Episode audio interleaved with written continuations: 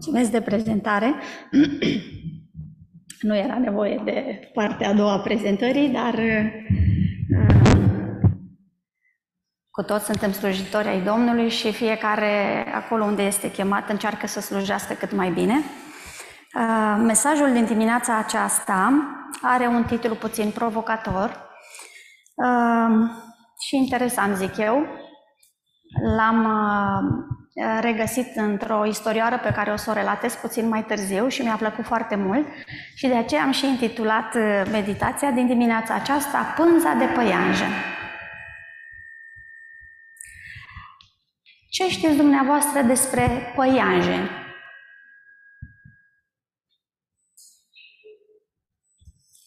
Și eu la fel, am o fobie pentru insecte, în special pentru această insectă și gândaci și mai sunt și altele, Da, ă, este o vorbă din popor sau o regăsim într-un loc anume? Scrie în Biblie, mulțumesc. Deci iată că despre păianjen și casa de păianjen, pânza de păianjen, o regăsim chiar și în Biblie. Uh, n-am fost deloc interesată să aflu informații despre această insectă pentru că, așa cum am spus, am o fobie și chiar nu-mi place, îmi displace total și nici n-am fost interesată să aflu câte ceva despre asta. Dar după ce am citit istorioara pe care o să o relatez mai târziu, mi-a stârnit o curiozitate și am vrut să aflu mai multe lucruri despre această insectă. Uh, o să prezint primul slide cu câteva curiozități legate despre uh, păianjen.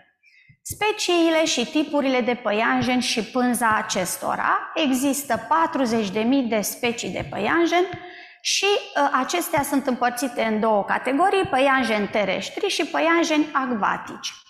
Păianjenii terestri um, formează pânze plate um, pe diferite forme, orizontale, verticale, circulare, încurcate, decorative, pânze cu alte forme, cilindrice, conice, sub formă de pâlnie, sub formă de evantai, cu găuri, um, numite și um, narcotice sau um, de cofeină, uh, pânza fiind nelipicioasă.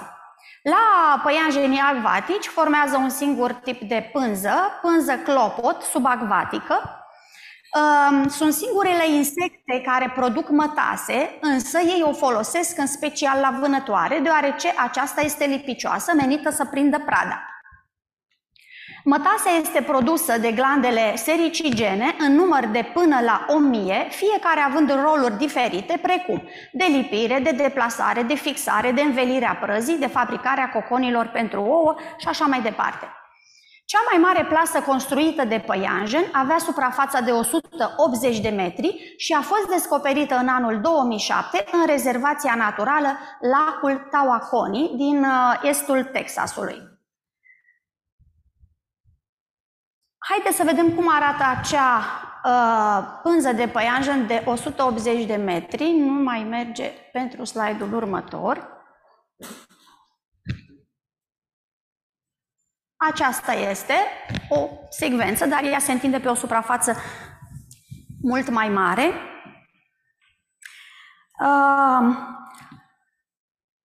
Așa cum a amintit Lili puțin mai devreme, avem și în Biblie câteva relatări despre păianjen și pânza acestuia. Una a fost deja amintită, și anume că păianjenul îl poți prinde cu mâinile și se găsește totuși în casa împăraților, în Proverbe 30 cu 28, o altă relatare, încrederea lui este zdrobită și sprijinul lui este o pânză de păianjen, în Iov 8 cu 14, și în Isaia 59 cu 5, cei răi, este vorba despre ei, clocesc ouă de bazilic și se spânze de păianjen. Cine mănâncă din ouăle lor moarte și dacă se sparge vreunul, iese o năpârcă.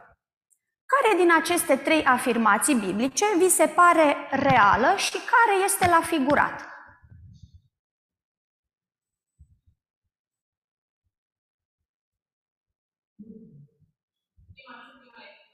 Prima și ultima este figurată, da? Iar cea uh, uh, de la mijloc, că poți prinde păianjenul cu mâinile, da? Și îl găsim și în casele împăraților, este adevărată. O găsim și în casele noastre și chiar se găsește și în casele uh, împăraților. Um, Credeți că putem um, vorbi despre rezistența reală a pânzei de păianjen? Este rezistentă pânza de păianjen? Nu.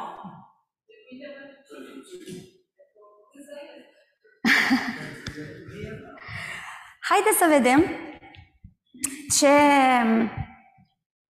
au descoperit cercetătorii de la colegiul William and Mary din Virginia, secretul pânzei de păianjen pusnic brun. Firele sunt de 5 ori mai puternice decât oțelul. Unul dintre uh, uh, firele este unul dintre cele mai puternice materiale naturale din lume. Fiecare fir de pânză este alcătuit din mii de nanofire paralele, fiind de sute de mii de ori mai subțiri decât un fir de păr de om. Fiecare nanofir este de 50 de ori mai lung decât grosimea sa dacă luăm în considerare tehnica de țesere descoperită în 2017, astfel că se obține un material foarte rezistent, de 5 ori mai puternic decât oțelul în ceea ce privește greutatea pe care o poate susține.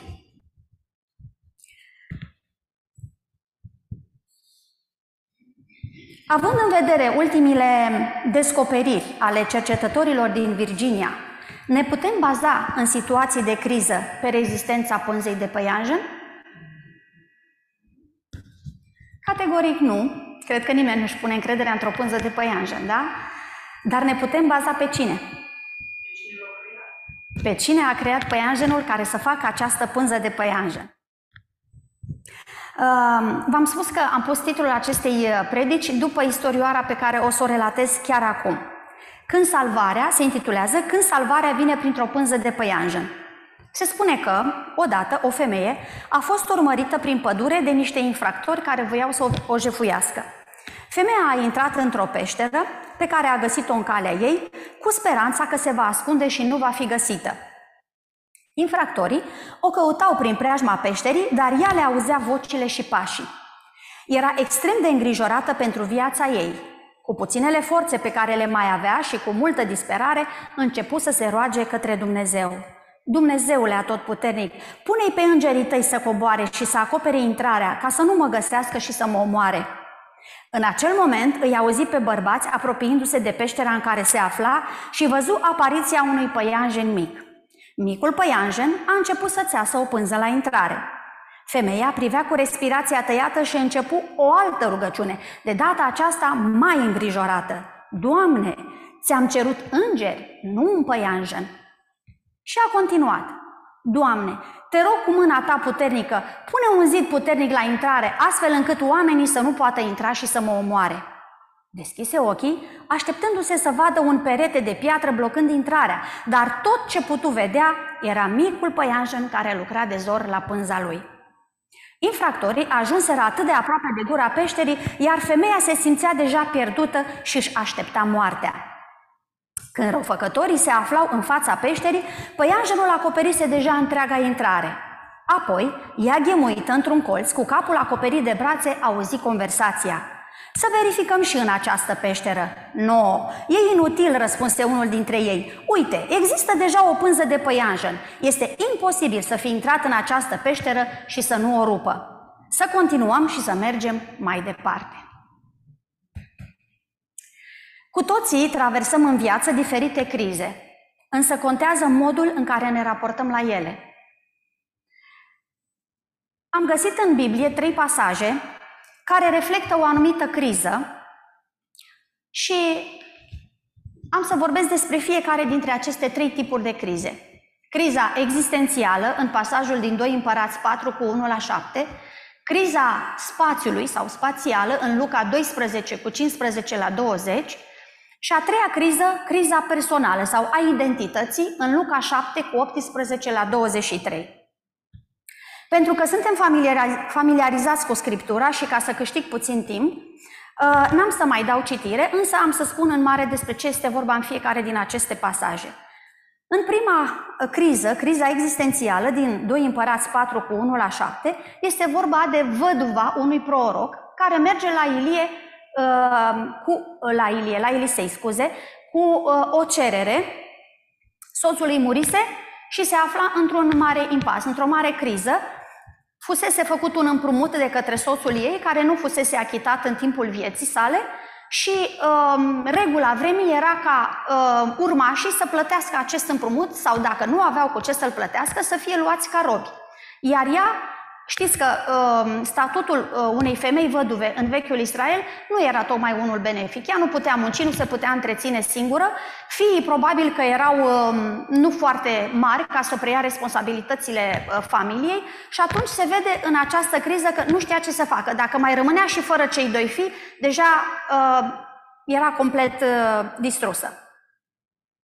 Din acest pasaj eu am extras câteva uh, învățături din care să putem învăța cu toții. Uh, evenimentul în care se afla era unul impredictibil. Nimeni nu știe când are să moară. Așa și în cazul soțului, uh, soțului ei. În acea vreme, așa cum am spus, un, uh, un împrumut nu îl garantai cu casa, ca în zilele noastre, sau cu o anumită uh, parte a averii pe care o deții, ci uh, garantai cu libertatea ta și a fiilor tăi. Femeile fără bărbați erau vulnerabile, văduvele, da, și uh, nu erau privite foarte bine în societatea uh, vremii, pentru că erau lipsite de ajutor. Și atunci trebuiau să intre în responsabilitatea altcuiva. Era lipsit de o sursă de venit, devenind astfel victima circumstanțelor în care se afla. Fiii ei cred că erau mai mici și nu puteau uh, prelua rolul tatălui de a întreține familia. Uh, nu știm uh, de ce se afla într-o așa criză financiară. Nu ni se spune în Biblie ce a făcut prorocul, soțul văduvei, cu bani împrumutați. Cert este că uh, s-a solicitat un împrumut uh, care încă nu a fost restituit până la acel moment devenind astfel urmașii uh, lipsiți de libertate. Legea lui Moise uh, recomanda servitute, adică robia, uh, în schimbul datoriei până la anul de veselie, când datornicul avea să fie eliberat. Cum acesta murise, cel care a împrumutat banii, prorocul, fiii săi preluau obligațiile de plată. Văduva rămânea liberă de ce spun liberă între ghilimele? O să vedem un pic mai târziu. Dar ce mai conta libertatea ei fizică când și-o pierduse pe cea interioară? Care mamă poate să stea liberă când copiii ei sunt luați robi? De asta am spus liberă. Între ghilimele. Nu știm în ce context Elisei se afla în acel loc. Biblia nu relatează lucrul acesta. Un lucru care mi s-a părut ciudat este că fiind soție de proroc, de, fost proroc, proroc pentru că îi murise soțul, nu apelează direct la Dumnezeu, ci apelează la Elisei. Nu știu, poate că așa era procedura vremii. Cert este că Elisei era un om al lui Dumnezeu și lucrul acesta era cunoscut în popor. Când se duce la Elisei, nu cred că s-a dus așa cu o vorbă miroasă sau uh, în șoaptă, ci cred că a strigat. Era uh, acel strigăt de disperare, dar care are în el totuși o urmă de reproș. În versetul 1 scrie, știi că robul tău se temea de Dumnezeu și totuși s-a întâmplat ca să moară. Oare nu știa Elisei că soțul ei, prorocul, uh, a fost uh, robul lui Dumnezeu și că se temea de Dumnezeu? De cele mai multe ori gândim ca această femeie, că dacă îl slujim pe Dumnezeu, totul trebuie să meargă șnur. Mergem pe ideea că dacă îl slujim pe Dumnezeu, ar trebui să avem parte numai de bine sau să fim feriți de probleme. Uneori, viața te aduce într-un context asemănător în care se strânge existența în jurul tău și toată lumea ta se prăbușește. Posibilitățile ți se limitează brusc și nu mai ai libertate, dar poți fi liber în interiorul tău. Este greu să le menții echidistante, păstrându-ți echilibrul emoțional. Poate că ați mai ascultat și dumneavoastră pe internet uh, relatările uh, deținuților, foștii dețin, uh, foștilor deținuți politic sau religios, cum este Wurmbrand și poate și alții, care relatează um, modul prin care um, Dumnezeu i-a condus în anii de detenție.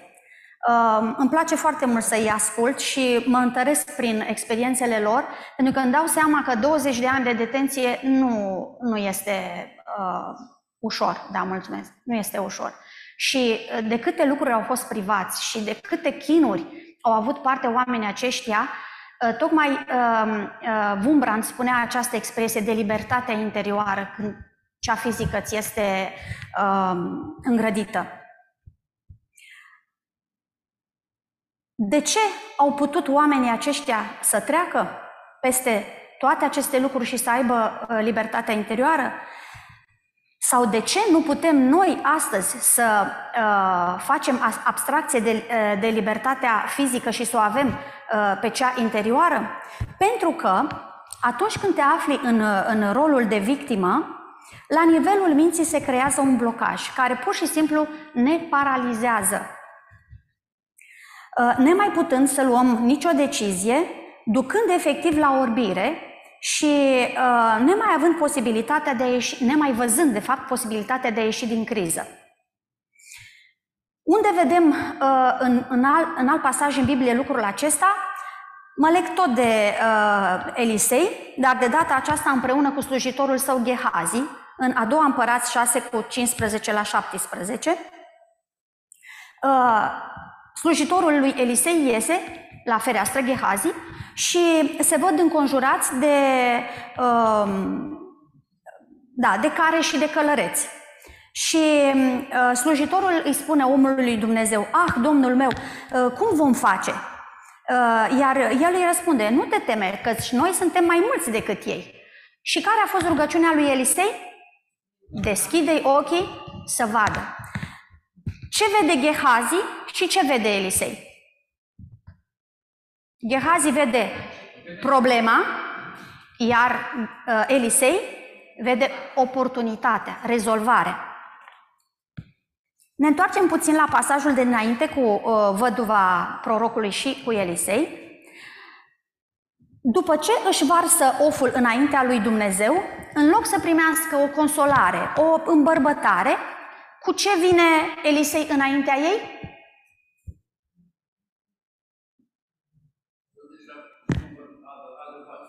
Nu? Nu am auzit ce a spus. Să spună mai tare.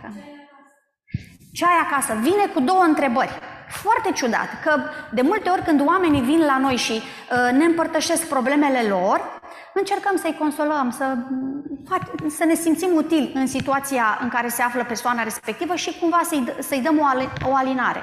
Însă Elisei de data aceasta nu vine cu niciun fel de alinare, pur și simplu vine cu două întrebări, dar în acestea două era o rezolvare. Ce pot să fac pentru tine? În cel mai bun caz, am zice noi, că s-ar fi putut ruga pentru ea ca datoria să nu o mai uh, Uh, pentru că datoria nu i-o putea plăti în niciun caz și nici nu putea interveni la creditor ca să nu ia fi în robie. A doua întrebare, ce ai acasă? Nu vi se pare ciudată această întrebare? Ce să mai poată avea această femeie? Îi murise soțul, avea o datorie destul de mare, urma să-i fie luați fii în robie, rămânea văduvă singură, neajutorată, depindea de cineva, nu putea munci, ce să mai aibă acasă?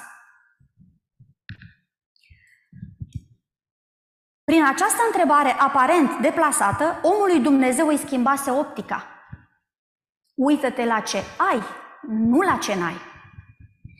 Trebuie un exercițiu fantastic de focalizare a atenției ca să te uiți la ce ai și nu la ce n-ai sau ce ai pierdut. Pentru că, așa cum am spus mai devreme, din reflex suntem uh, tentați să ne uităm la părțile negative. Noi suntem făcuți pentru supraviețuire. Să ne imaginăm că am trăit în deșert, în corturi și ne-am trezit odată cu răsăritul soarelui. Și când dorim să ieșim afară din cort, să privim răsăritul, privirea ni se mută brusc în, de la soare spre nisip și vedem în secunda 2 un șarpe veninos. Unde îți va rămâne privirea? Către soare sau către șarpe? Către șarpe. De ce? Pentru că intervine instinctul de supraviețuire. Ți se îndreaptă, uh, ți se îndreaptă spre soare sau îți rămâne ațintită spre șarpe? Am spus că intervine instinctul de supraviețuire și este clar că ne gândim cum să depășim acel obstacol. Mintea este făcută să vadă pericolul și să fugă de el. Problema este că unii rămân setați pe pericol și nu mai pot vedea nicio rezolvare, nimic altceva. De aceea, Dumnezeu le-a spus evreilor să numere binecuvântările, pentru că nu le vedeau, iar numărându-le, deveneau conștienți de ele. Cum se spune în popor, arveau orbul găinii. Dacă nu ne dezvoltăm această capacitate de a vedea binecuvântările, ne pierdem libertatea interioară și devenim o victimă a biologiei, a psihologiei și a circumstanțelor. Știți ce m-a șocat foarte mult în perioada pandemiei? Nu știu cum s-a resimțit aceasta aici, dar bănuiesc că peste tot a avut aceleași repercursiuni. Am citit și eu câteva comentarii pe Facebook ale cunoscuților uh, mei și am văzut foarte multe lamentări și plângeri privind restrângerea libertății de uh, mișcare. Și am discutat cu unii dintre ei și am spus, acasă aveți toate lucrurile la dispoziție. Pentru ce vă cramponați de această restricție când puteți beneficia de toate celelalte? Uh, ex, exclus sau uh, excepție fac cazurile care chiar au fost destul de, de tragice, care și-au pierdut locul de muncă, care n-au mai avut cu ce și întreține familiile. Dar nu vreau să mă refer la acești oameni, pentru că pe aceștia nu i-am cunoscut. Mă refer doar la cei pe care uh, i-am, uh, îi cunosc și la care le-am citit comentariile. Și uh, m-am mâhnit în sufletul meu că oamenii, uh, doar pentru faptul că au avut libertatea de mișcare uh, obstrucționată, au ajuns să uh, cadă practic în anxietate, în depresie. Nu mai, contau ceea ce, nu mai conta ceea ce aveau acești oameni acasă, ci doar faptul că le-a fost răpită libertatea de mișcare i-a, i-a băgat într-o criză uh, fantastică. Acești oameni n-au fost capabili să-și numere binecuvântările pentru că erau orbiți de șocul restricției. Bunicul meu, din partea tatălui, tatăl tatălui meu, a fost prizonier de război la ruși 2 ani. Și uh, căutând așa să aflu câte ceva despre această perioadă de uh, prizonierat, și am citit chiar zilele acestea pe internet, mi-am dat seama cu câte uh, lucruri s-au confruntat acești oameni și prin câte au avut, uh, au, au trecut și totuși s-au întors acasă cu mintea întreagă, s-au întors la familie, Dumnezeu i-a binecuvântat și uh, le-a dat această bucurie de a-și revedea familia. Și uh, m-am gândit că uh, și pentru soțiile acestor prizonieri de război a fost foarte greu, pentru copii care au fost privați. Tatăl meu l-a cunoscut pe tatălui la șapte-opt ani, când s-a întors acasă, deci nici nu știa cum arată, când a intrat pe poartă nu știa cine este. Și uh, mă gândesc că dacă oamenii aceștia au trecut cu bine prin aceste situații mari de criză ale vieții, Oare nu-L mâniem pe Dumnezeu când ne plângem atâta doar pentru un singur lucru care, practic, a avut, să zicem, uh, gravitatea lui, dar totuși să nu vedem atâtea binecuvântări doar pentru faptul că ne-a fost răpită libertatea uh, de mișcare? În perioada pandemiei a fost intervievat un bătrânel de 90 de ani și uh, atunci când reporterul l-a întrebat și ce crezi că o să fie tataie cu acest coronavirus, el a răspuns în felul următor și m-a, uh, m-a mișcat răspunsul lui. O să fie mai greu ca pe atunci când era războiul, foametea, tifosul, că acum toți ne-am învățat cu binele și am uitat, sau unii chiar nici n-au simțit ce e greul pe lumea aceasta.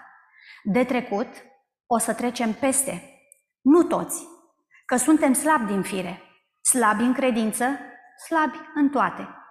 Numai tare în gură am rămas. O să fie greu, mă, tataie, o să fie greu. Și nu mă tem pentru mine, că am 90 de ani, dar mi-e milă de voi, de ăștia tineri, că e păcat de tinerețile voastre. Nici căliți nu sunteți, nici nu știți ce-i greul și nici credință nu aveți ca să sperați la mai bine. Și peste toate astea, dacă vine vremea să aveți grijă unii de alții, mă tem că mai degrabă vă mâncați decât să vă ajutați.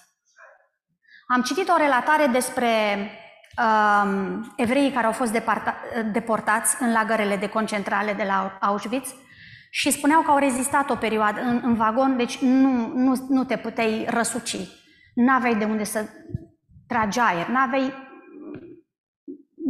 de niciunele. Mâncare le era dată foarte, o bucățică de pâine poate pe săptămână sau... În acel loc își făceau și necesitățile și tot. Și spune că pe rând mureau unii, alții care erau mai slabi, poate mai vârstnici sau uh, cu diferite probleme de sănătate și ajungeau să se mănânce unii pe alții. M-a cutremurat acest gând. Revin la întrebarea lui Elisei. Ce ai acasă? Mai nimic. Doar un vas cu un de lemn. Acest mai nimic devine belșug de binecuvântare condiția unei cereri. Multe vase. Ah, cât de neplăcut este să ceri. Cum să te umilești în așa hal? Știți că există o vorbă în popor? Cine cere, nu pierde, dar nici nume bun nu are. Observați că ea nu comentează sub nicio formă. Nici când o întreabă cu ce îi poate fi de folos și ce ai acasă, nici când o trimite la cerșit vase. Credința ei în cuvântul prorocului s-a măsurat în numărul vaselor strânse, care nu au fost puține. De unde ne dăm seama că nu au fost puține? Tot din soluția prorocului. Du-te, devinde unde lemnul și plătește datoria. Abia aici prorocul amintește pe șleau rezolvarea problemei libertății interioare și fizice, plata datoriei, pune degetul pe rană, cum am zice noi, și nu se oprește doar aici, ci dă soluția pentru rezolvarea crizei existențiale. Iar cu ce va rămânea? Vei trăi tu și fiii tăi. Binecuvântările rezolvă ambele crize.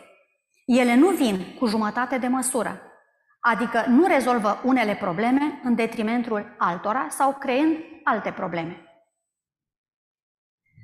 În antiteză cu uh, uh, cazul prezentat al văduvei, prorocului, avem un alt caz în Biblie care ne prezintă un alt tip de criză și anume o criză a spațiului.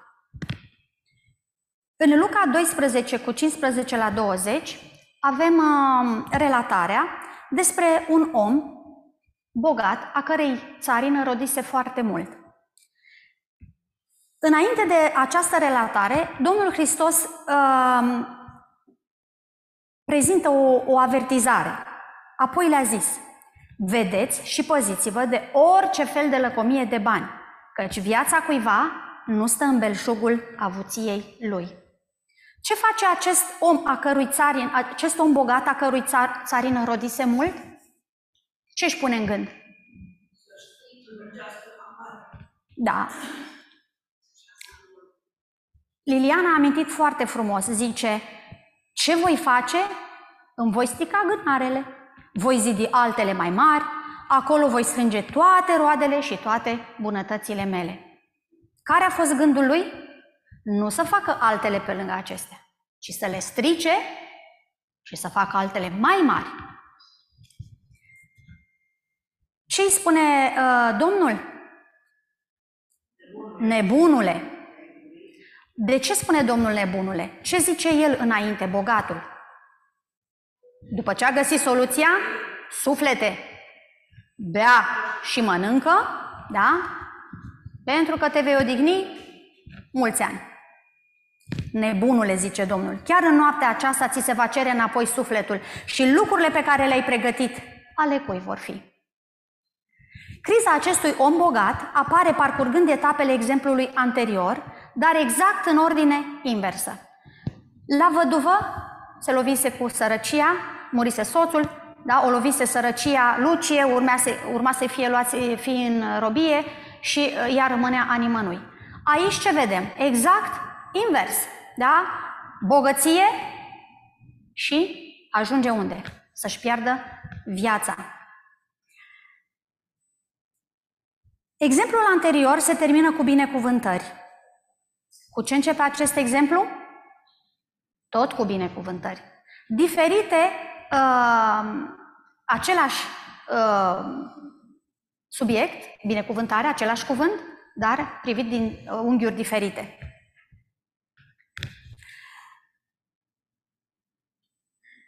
Pe acest om, contabilizarea acestor binecuvântări îl plasează într-o criză. Care e criza? Nu?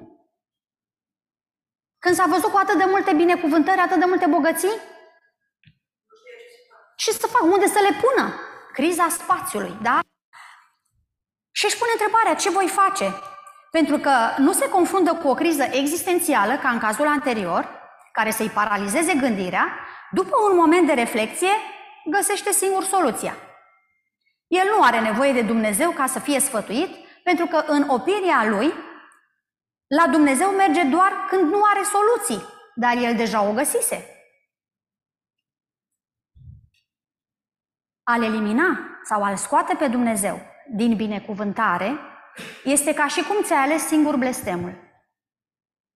Adevărata criză a bogatului nu era cea a spațiului, ci a contabilizării. El învățase să-și numere bogățiile, dar uitase să-și numere ce zice Psalmul 90 cu 12? Învață-ne să ne numărăm bine zilele ca să căpătăm o inimă înțeleaptă. Deci învățase să-și numere bogățiile, dar uitase să-și numere, să învețe să-și numere ani. Lecția socotitului era învățată greșit. A ignorat proverbul care zice, dar din dar se face rai, adică binecuvântările se împărtășesc, nu se economisesc. Stricarea grânarelor deja existente poate că presupunea o risipă a roadelor deja strânse sau poate că nu. El nu spune că va împărți acele roade celor în nevoie pentru ca apoi să zidească alte grânare mai mari pentru noile roade. În niciuna din afirmațiile lui nu este amintit Dumnezeu. Recunoștința nu se află pe buzele lui pentru că unde este egoism nu mai este loc de Dumnezeu.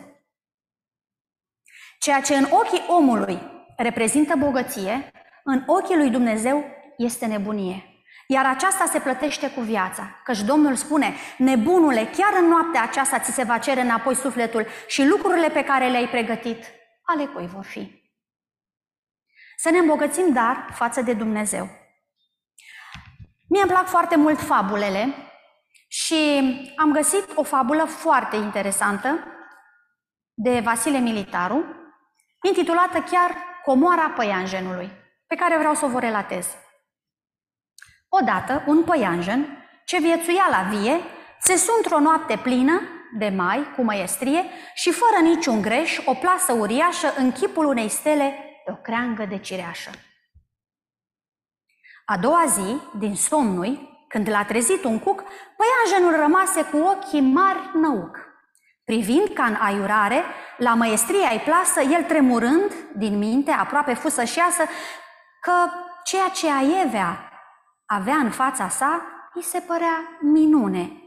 Și nimeni, fericirea, nu i-o putea o spune.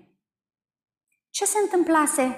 Noaptea, pe plasa lui cea nouă, Cernuse din adâncuri o pulbere de rouă, iar soarele în văzduhuri, când a început în rupe, schimbase toată roa în colb de pietre scumpe.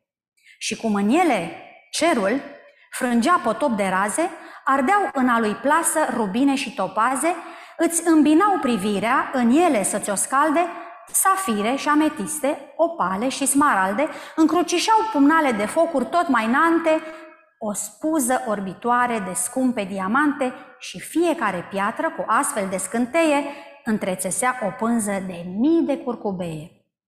Păianjenul fuga, pe fiecare luntre, nu mai putea privirea de ele să-și o sature și mândru peste fire, că are așa comoară trufia în micui suflet pătrunse întâia oară. Și zise cu îngânfare, de acum e al meu pământul, că nu-i bogat ca mine, nici Dumnezeu prea sfântul. Cât despre celelalte sărmane vietăți cu care frăție bună dusese alte dăți, el le uitase iute, nici nu le știa numele, căci că au trăit vreodată alăturea pe lume, nici că au trăit vreodată alăturea pe lume. Și dacă ar fi fost să vină vreuna ca să-i ceară măcar o firimitură de foame să nu piară, nu i-ar fi dat păingul. Să-l fi picat cu ceară și cu nespusă silă privea într-un cuvânt spre orice vietate a bunului pământ. Dar când acel păianjen credea mai cu tărie în marea lui putere, în marea avuție, o mierlă, nu știu ce fel, în zbor ușor să abate și ca la ea acasă, trecând prin acea plasă, îi spulberă comoara de pietre nestemate. Păianjenul, văzându-și pierdut al lui Hamac și înțelegând că iarăși e acum cum a fost sărac, și-a dat cu pumnii întâmple nemai curmându-și plânsul și apoi, căzând grămadă, abia putut să vadă pământul plin de lacrimi și de săraci ca dânsul. Voi, ce glădiți din aur un Dumnezeu sub soare și în viață strângeți banii cu mâinile amândouă, să știți, comoara voastră e așa de trecătoare ca pânza de păianjen înveșmântată în rouă. Am să merg la a treia criză, Criza personală sau de identitate. Textul introductiv, Luca 7 cu 18 la 23, este vorba despre Ioan, care a fost uh, întemnițat și așteptând pentru o bucată de vreme și văzând că Domnul Hristos nu intervine, trimite pe ucenicii săi la Domnul Isus să-i spună Tu ești acela sau așteptăm pe altul? Intervine în inima lui Ioan acea îndoială care poate ne cuprinde și nouă sufletul în diferite situații ale vieții.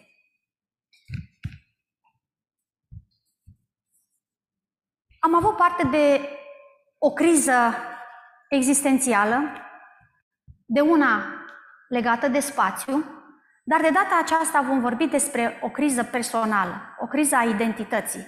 Și nu a identității lui Ioan, căci el știa cine este ci a identității lui Isus. Tot ce construise de-a lungul anilor săi în pustie, referitor la mesianitatea Domnului Hristos, asigurarea și confirmarea primită la botezul său în chip de porumbel, s-au năruit într-o clipă ca un joc de domino, în care piesă cu piesă cade la pământ datorită unui singur lucru, și anume indiferența Domnului Hristos vis-a-vis de Ioan. Indiferența între ghilimele. Întrebarea lui Ioan are un substrat foarte fin și delicat totodată. El nu trimite pe ucenicii săi la Isus cu o întrebare directă. Cu mine ce ai de gând să faci? Nu intervin niciun fel, că văd că vis-a-vis de alții am auzit că faci tot felul de minuni. Toate aceste întrebări sunt incluse în cea indirectă. Tu ești acela sau să așteptăm pe altul. Când problema care te frământă nu ți este rezolvată, încep să te îndoiești de puterea celui la celui în care te-ai încrezut atâția ani, mai ales când vezi că în dreptul altora el chiar face minuni. Cine era Ioan? Cine era? Prorocul, da? Înainte, mergătorul, cel care a pregătit calea Domnului. Observați că și Ioan are aceeași gândire tipic omenească, ca și noi de altfel, și asemănătoare cu gândirea femeii văduve de la începutul meditației noastre. În versetul 15 din Luca 7 se spune că mortul a șezut în capul oaselor și a început să vorbească. Această veste a ajuns până la Ioan prin intermediul ucenicilor săi, cum relatează versetul 18. Iar în mintea lui Ioan începe să apară confuzia accentuată de ucenicii săi. Dacă Isus intervine pentru un nei ca nimeni și îl înviază, de ce nu face nimic pentru mine, care sunt vărul lui, care am fost înainte mergătorul lui? Mi-a plăcut foarte mult pasajul din Hristos Lumina Lumii, capitolul 22, despre închiderea și moartea lui Ioan Botezătorul. Și am să relatez două paragrafe. Ioan Botezătorul fusese cel din tâi care a vestit împărăția lui Hristos și a fost de asemenea și cel din tâi în suferință. Deoarece săptămânile treceau, fără să aducă vreo schimbare, îndoiala și dezamăgirea au pus stăpânire pe el. Ucenicii săi nu-l uitaseră. Li se îngăduia să meargă la el în închisoare și îi aduceau vești despre lucrarea lui Isus și uh, povesteau cum alergau mulțimile la el. Dar se întrebau de ce, dacă acest nou învățător era Mesia, nu făcea nimic pentru a-l elibera pe Ioan. Cum putea el să îngăduie ca înainte mergătorul lui, atât de credincios, să fie lipsit de libertate, ba să îi se ia chiar viața? Întrebările acestea n-au rămas fără efect. Îndoielile, care altfel nu s-ar fi ivit, îi erau sugerate lui Ioan. Satana se bucura să audă cuvintele acestea acestor ucenici și să vadă cum sfâșiau sufletul acestui trimis al Domnului.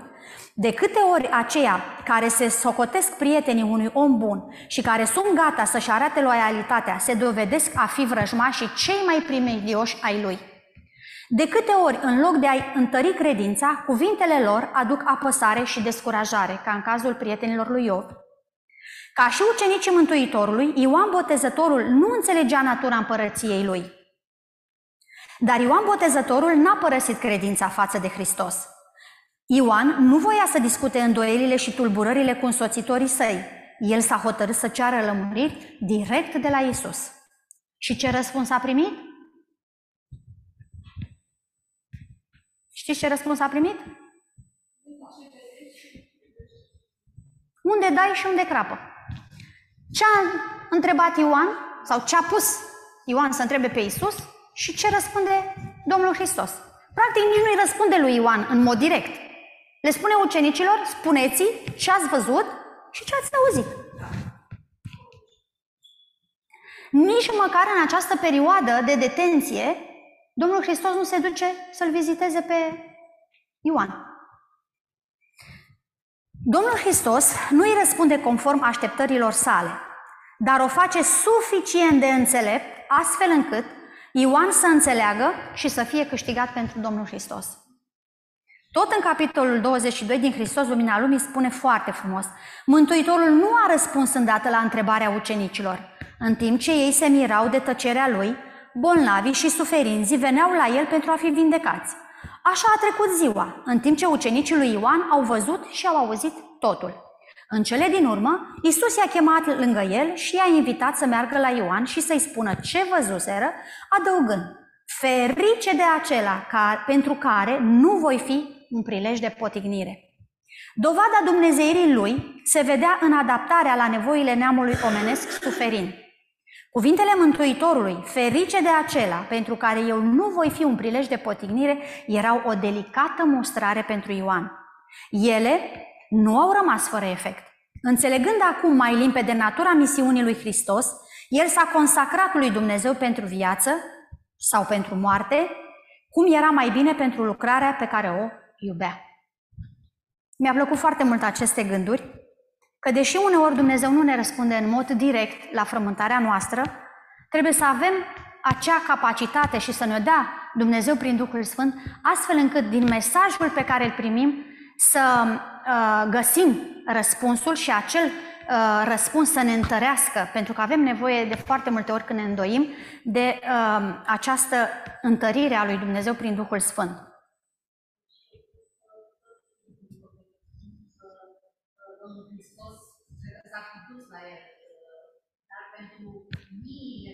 oameni pe care i-a văzut,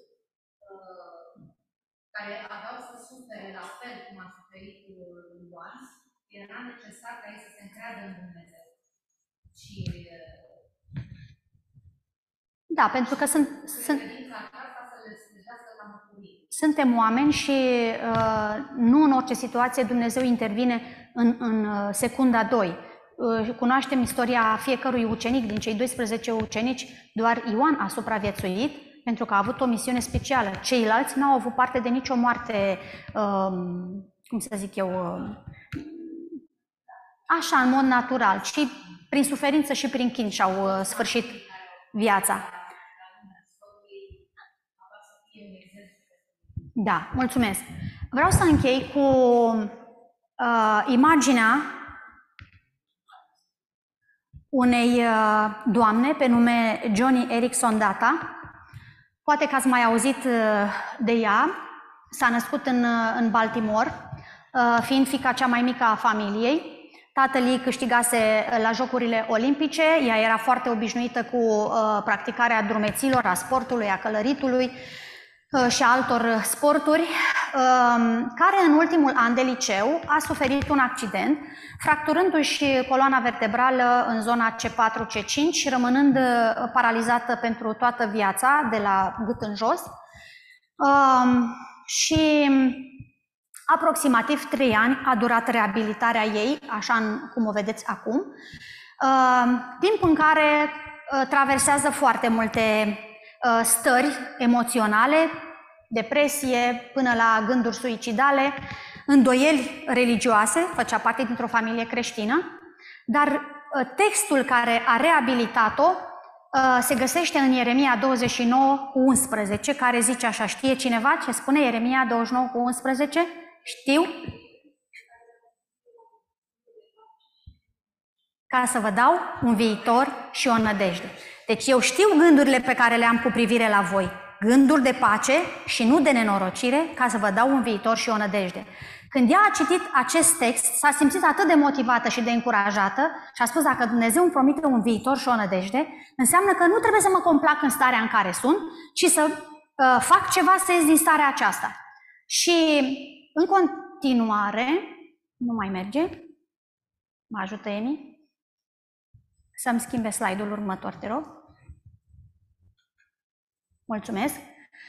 În continuare, um, putem observa pașii prin care Dumnezeu um, o ajută și reușește uh, să aibă succes chiar în starea în care, în care se află. La 27 de ani își scrie autobiografia. Apoi, pe parcursul anilor, scrie 48 de cărți motivaționale al căror subiect uh, este dizabilitatea și creștinismul. În 1981 uh, scoate primul album, cu piese, uh, primul album muzical cu piese creștine, are o voce foarte frumoasă, se căsătorește cu Ken Tada, care este un sensei, a treia generație de japonezi stabiliți în, în California. Este fondatorul unei organizații um, care accelerează slujirea creștină în comunitatea persoanelor cu dizabilități. Um, în 2010 a fost diagnosticată cu cancer de gradul 3, suferind operații, chimioterapie. Um, tratamentul s-a dovedit de succes și este declarată în 2015 uh, vindecată. În 2014 este nominalizată pentru uh, premiul Oscar cu uh, piesa pe care uh, o interpretează în cadrul uh, filmului creștin Alone Yet Not Alone. Singur, nu încă singur. Uh, foarte frumoasă piesa, o să dau un pic, nu știu dacă mai este timp, o să dau un pic să ascultați doar puțin din ea. În 2018 uh, este diagnosticată pentru a doua uh, oară cu cancer malign, Uh, de asemenea, au loc intervenții chirurgicale, radio, uh, radiații, pardon, um, dar și aceasta se dovedește a fi cu succes și în 2019 este declarată vindecată. Astăzi are 73 de ani și continuă să inspire pe cei din jur, mulțumind lui Dumnezeu pentru că i-a păstrat viața.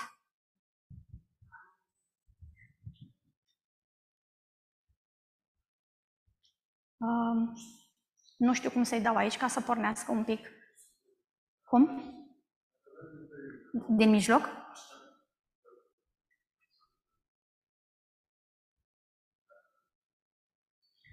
Da, nu știu ce să zic, că nu mă pricep.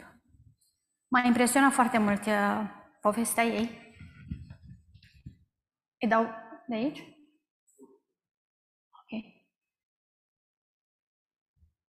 Melodia se intitulează Păstorul sufletului meu. Puteți căuta pe internet uh, melodia de la Alone, Not Yet Alone. Nu merge? Ok, o să, da, o să mergem mai departe.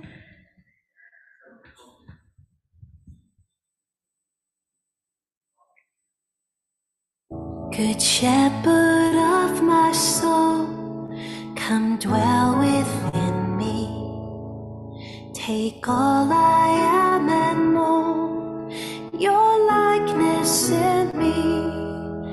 Before the cross of Christ, this is my sacrifice. A life laid down and ready. Aceasta este vocea ei, voce minunată. Mulțumesc, Emi, suficient. Um, dacă Dumnezeu s-a putut folosi de această femeie, care practic era lipsită de orice fel de binecuvântare, și a dat atât de multe binecuvântări în situația în care se afla, cred că ar trebui și s-ar cădea să fim recunoscători și mulțumitori lui Dumnezeu pentru nenumăratele binecuvântări pe care le avem uh, fiecare dintre noi. Următorul slide, aș vrea să fac câteva, să tragem câteva concluzii din toată prezentarea de astăzi. Lucrul la care să reflectăm pe parcursul acestei săptămâni sau ori de câte ori avem ocazia, Cerem lucruri care, din perspectiva noastră umană, sunt ceea ce avem nevoie, dar Dumnezeu ne dă acele lucruri mărunte care pot deveni mari și pot face diferența. Uneori cerem ca zidurile să fie în siguranță, dar Dumnezeu ne cere în schimb să avem încredere în El, să lăsăm puterea Lui să se manifeste și să facă ca o pânză de păianjen, un vas cu un de lemn, să ne ofere aceeași protecție ca un zid sau posibilitatea de a ne plăti datoria și recâștiga libertatea interioară și fizică. Dacă ați cerut un zid și tot ce vedeți este o pânză de păianjen, dacă ați cerut o soluție și sunteți trimiși la cerșit de vase, amintiți-vă că Dumnezeu știe de ce aveți nevoie cu adevărat. Divinitatea niciodată nu greșește. El știe de ce avem nevoie și ce este mai bine pentru noi. El permite să se facă voia sa și nu a noastră. Ai încredere în planul său și nu te teme de nimic, om minunat care ești parte din creația lui. Amin.